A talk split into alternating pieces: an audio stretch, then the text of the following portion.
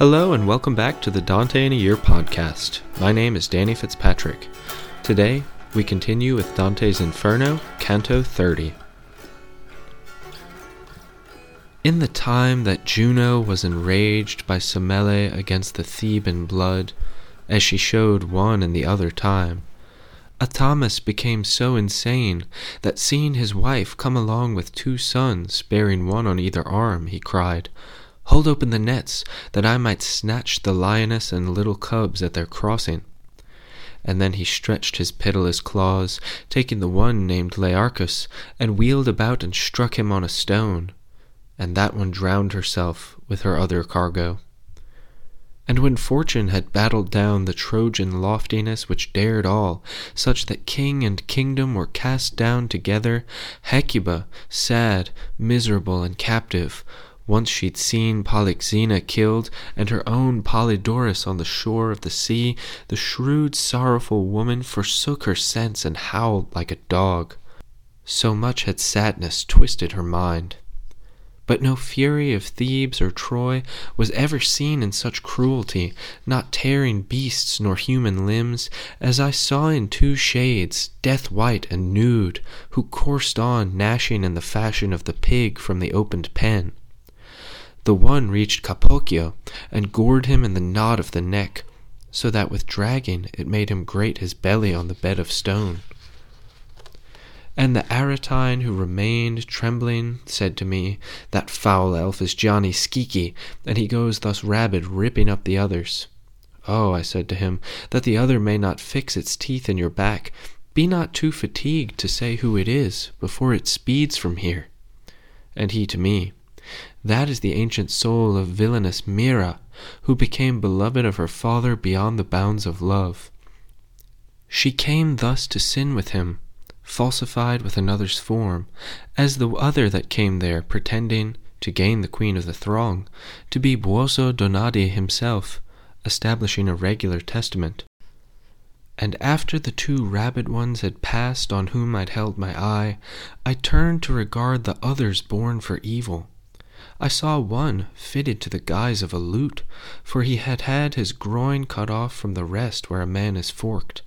The gravid dropsy that so distends the limbs with the ill converted humour that the face no longer fits the belly, made him hold his lips apart, as the hectic fever makes one in his thirst curl the one to the chin and the other upward. O you who are without penalty, and I don't know why in the tortured world, he said to us, watch and attend to the misery of Master Adam. I was alive, filled with that I wished, and now, alas, I long for a drop of water the rushets that descend the green shoulders of the Casentine to join in the Arno, making their channels frigid and moist, stay ever before me, and not for nothing, for the image of their ways tries me more than the evil that discards my face. The rigid justice that searches me draws cause from the place where I sinned to set my breath more to flight. There is Romena, there where I muddled the alloy sealed by the Baptist, for which I left the body burned above. But if I were to see here the sad soul of Guido or of Alessandro or their brother, I'd not give back the sight for Fontebranda. The one is here within, if the enraged shades that come among us speak truth, but what does it avail me, who have my members bound? If I were only yet so light that I could move an inch in a hundred years, I would have set myself already to see him, searching him out among this disgraced people, with all that it runs eleven miles, and no less than half a mile across. I am among such family on their account, for they induced me to beat the florins that had three carats of dross. And I to him, who are the two knaves who fume as hands bathed in winter, lying so close to your right boundary?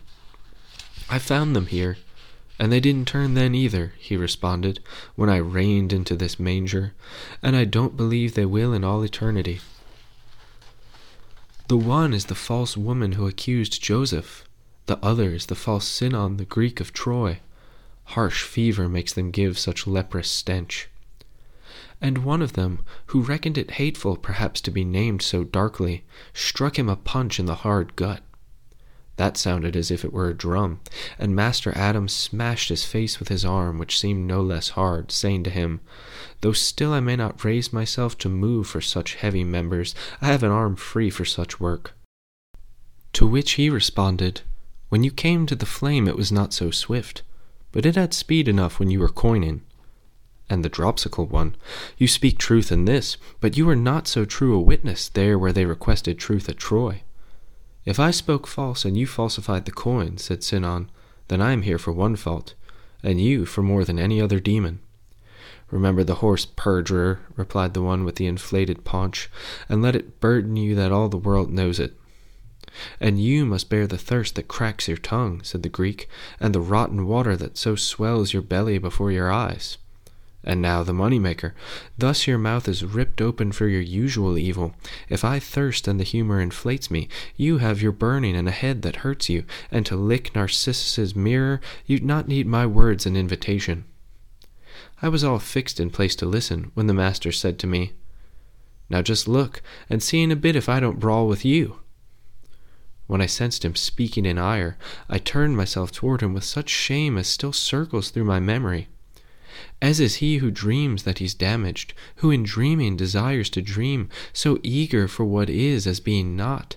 So was I, unable to speak, who wished him to excuse me, and excused myself all along, and did not know I did.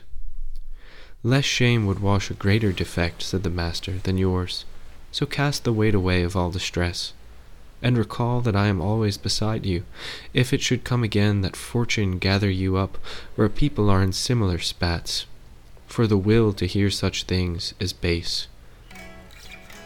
Thanks for joining me for another episode of the Dante in a Year podcast. See you next time for Dante's Inferno, Canto 31.